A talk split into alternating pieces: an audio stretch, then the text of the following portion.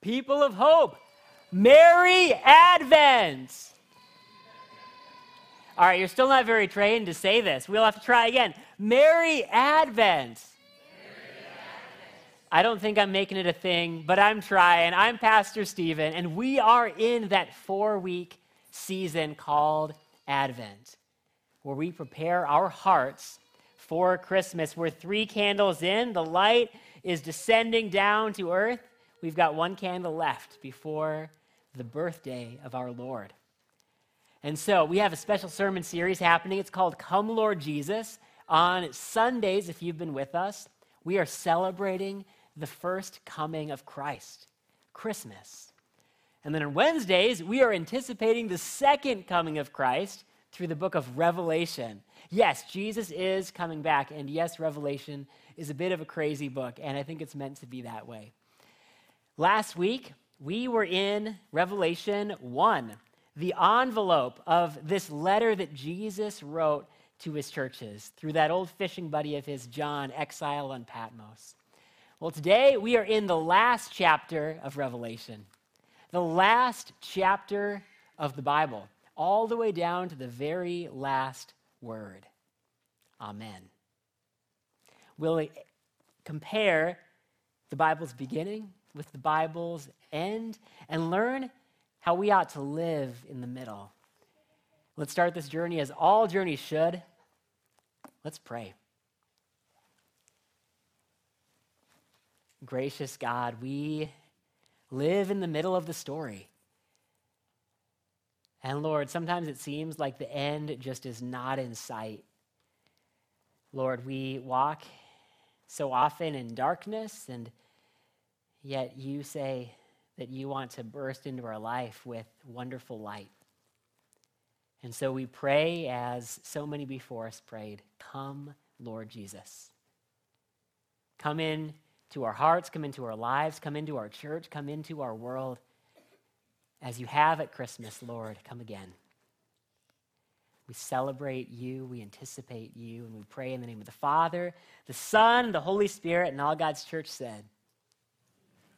Amen. There are two types of people those who love spoilers and those who love suspense.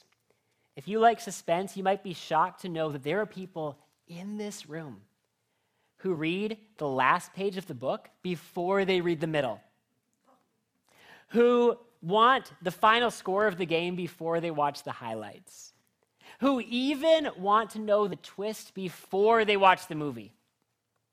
Yes, now, I'll admit spoilers have their benefits. Spoilers help us follow the story, they help us know what to watch for. When your sister skims the book's ending, she knows whether the middle is worth reading. When your brother checks the final score, he knows what mood he'll be in after watching the highlights. Spoilers tell us what to anticipate. Now, raise your hand if you are a spoilers person. You want to know what's coming. Do we got any spoilers people in the room? Wow, okay, yes. They're all just like, yes. From up here, I can actually see a lot of people. All right, spoilers people own it. You want to know what's coming? Yeah, there we go. Yeah. All right, suspense people you know, you want to be left in suspense. You know, you want to feel the twists and the turns. Well, normally I'm a suspense person. You can probably tell by my setup, but tonight, spoiler alert, we are reading the last page of the Bible. And spoiler alert, Jesus wins. Revelation 22, verse 12. Look, Jesus says, I am coming soon. My reward is with me, and I will give to each person according to what they've done. I am the Alpha and the Omega, like we talked about last week, the A to Z, the first and the last, the beginning and the end. Who here is speaking? Do you remember from last week? Who's speaking? Jesus. All right, you, everyone here is, you know, you're listening intently, but who here is speaking? Jesus. Yeah, you can talk in church. It's okay. Maybe you were trained differently, but Jesus, that small town carpenter born of a virgin teen mom who happens to be the maker of heaven and earth. Jesus, the Alpha and the Omega, the beginning and the end, the one who made all things and the one who will remake all things. And so, in order to understand where we're at, we've got to see where we've been. And so, let's compare the Bible's opening chapters with the Bible's closing closing chapters.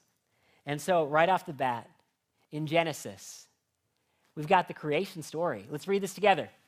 In the beginning, God created the heavens and the earth. Well, in Revelation, right off the bat, we've got the re creation story. Let's read this together. Then I saw a new heaven and a new earth. And so this is how it's going to go. We'll see these parallels between the opening chapters of Genesis and the closing chapters of Revelation. What's the first book of the Bible?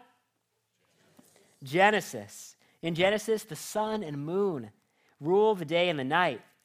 God made two great lights the greater light to govern the day, and the lesser light to govern the night. What's the last book of the Bible?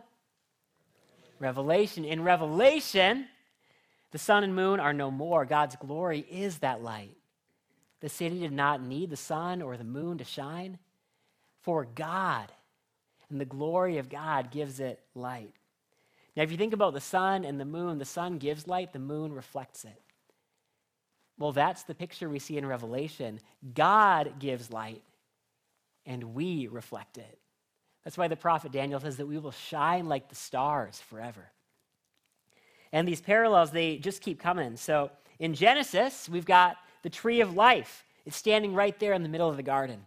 In the middle of the garden was the tree of life. In Revelation, the tree of life is back. On each side of the river stood the tree of life, bearing 12 crops of fruit, yielding its fruit each month.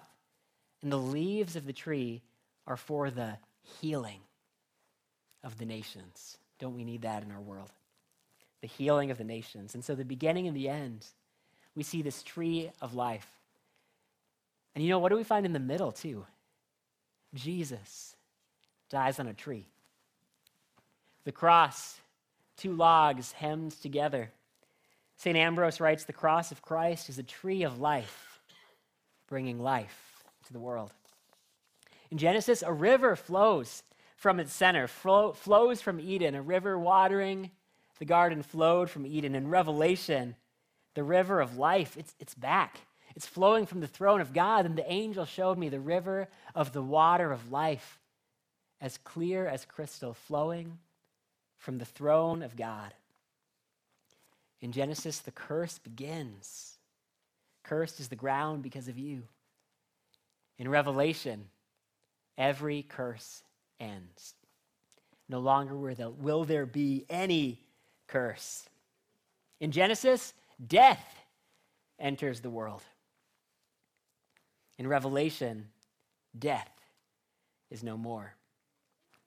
There will be no more death for the old order of things has passed away. In Revelation, we're banished from the garden.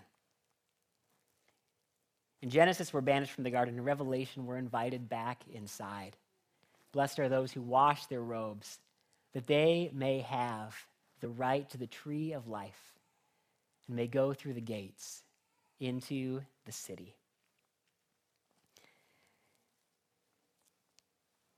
Outside, Revelation continues. This is that back page of the Bible right here, Revelation 22. Outside are the dogs, those who practice magic arts, the sexually immoral, the murderers, the idolaters, and everyone who loves and practices falsehood. Does anyone have dogs in here? Yeah, hopefully that doesn't describe your pet. A word about the dogs. The dogs are those who love sin more than anything else. They love sin so much that they would rather spend eternity in sin than in paradise. God gives them what they ask for. Overcome by sin, they become like wild animals outside of the gates of paradise, no longer able nor willing to repent, for they've chosen their reward. The scriptures have many names for this place hell, the outer darkness, the eternal night. Why does such a place exist?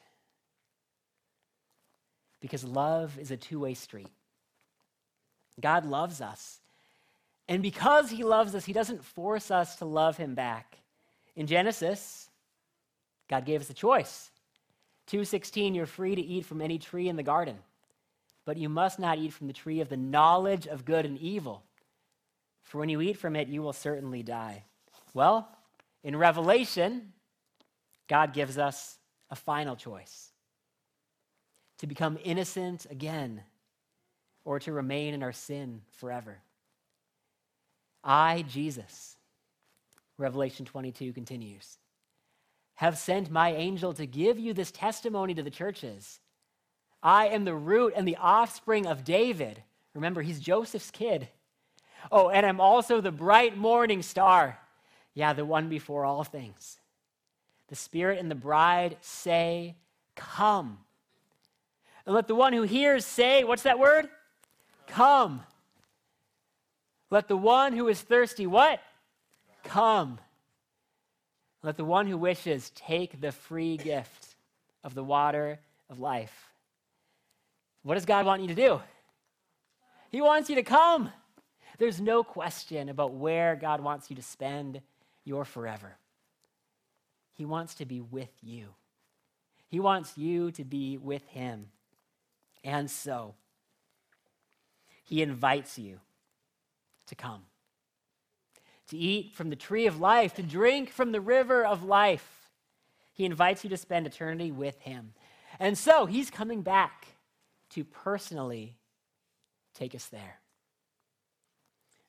1 Thessalonians 4:16 puts it this way. It says the Lord himself will come down from heaven with a loud command, with the voice of the archangel, with the trumpet call of God. You're going to hear this. And the dead in Christ will rise first. You can't miss it. If you're alive, you'll see it. If you're dead, you'll be raised back to life and you'll see it. He'll make all things new. Heaven will crash down to earth and the two will become one. He'll reverse death. Loved ones you lost will breathe again. You can hold their hand again. He'll reverse sickness and pain. No more doctor's visits. No more popping pills. He'll reverse sin and shame. No more hurting. No more hiding. And so we will be with the Lord. What's that word? Forever. We will be with the Lord forever. Revelation 22 20. He who testifies to these things says, Yes, I am coming soon. Amen. Come, Lord Jesus. Jesus is coming when? Soon. All right, but wait a second. John wrote these words roughly 2,000 years ago. That doesn't seem like soon. What is Jesus waiting for? He's waiting for us. 2 Peter 3 9, the Lord is not slow in keeping his promise, as some understand slowness. Instead, he is what? Patient with you, not wanting anyone to perish, but wanting everyone to come to repentance. He's waiting for as many people as possible to respond to his invitation. Come. He's sending out the RSVPs. He is just waiting for the yeses to roll in. And so that takes us to the final verse of our Bible Revelation 22 21. The grace of the Lord Jesus be with God's people. And the final word? Amen. The word amen, you'll hear different meanings, different translations. Let it be so. May it be.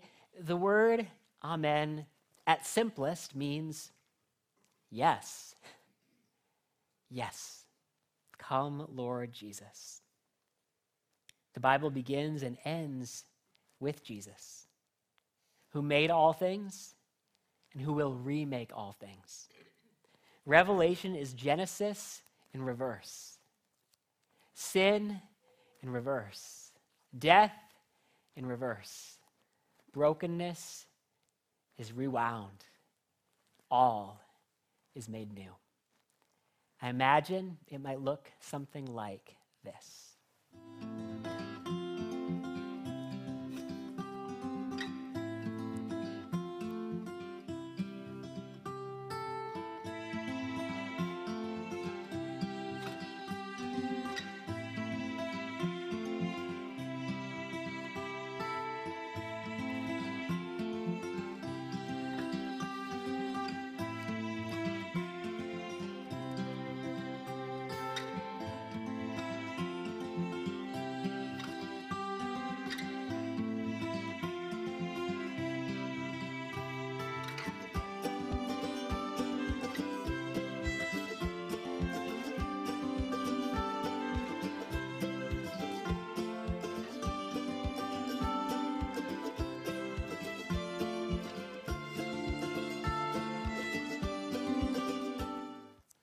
Heard the ending. How do we live in the middle? We live like we've read the ending of the book. We live like we've seen the final score of the game. Spoiler alert Jesus wins. The best books have moments where the hero struggles. The best games have moments where your team's down a few points. Maybe you're in one of these moments. Maybe your health's taken a turn for the worst. Maybe your bills are bigger than your bank account.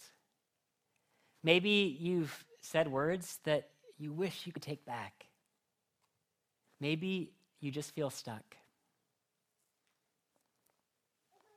The hope is this this isn't the end of your story. You're in the middle. Newsflash Jesus is coming back. The Bible ends with two very simple prayers that we saw in our text for people like us stuck in the middle. The first is this Come, Lord Jesus. And the second is like it Amen. If you've ever driven Highway 10 out toward Detroit Lakes, you'll pass this old Lutheran church. And it's got a very curious name. It's called Maranatha. Has anyone seen this church there on Highway 10? Maranatha. Does anyone know what Maranatha means? It means, Come, Lord Jesus. When Paul wrote his letters, they were almost entirely in Greek, and yet he left one part in Aramaic. It's an ancient prayer, a prayer of the early church. And that prayer is this Maranatha. Let's try to say it together. Maranatha. It means, Come, Lord Jesus. When you're in those moments where you're stuck in the middle of your story waiting for the end, come, Lord Jesus. When you're in those moments of pain, of shame, of darkness, come, Lord Jesus. Maranatha. And Jesus, He left us with this prayer and the very end of our Bible, but He gave us one at the very last word. That word is Amen.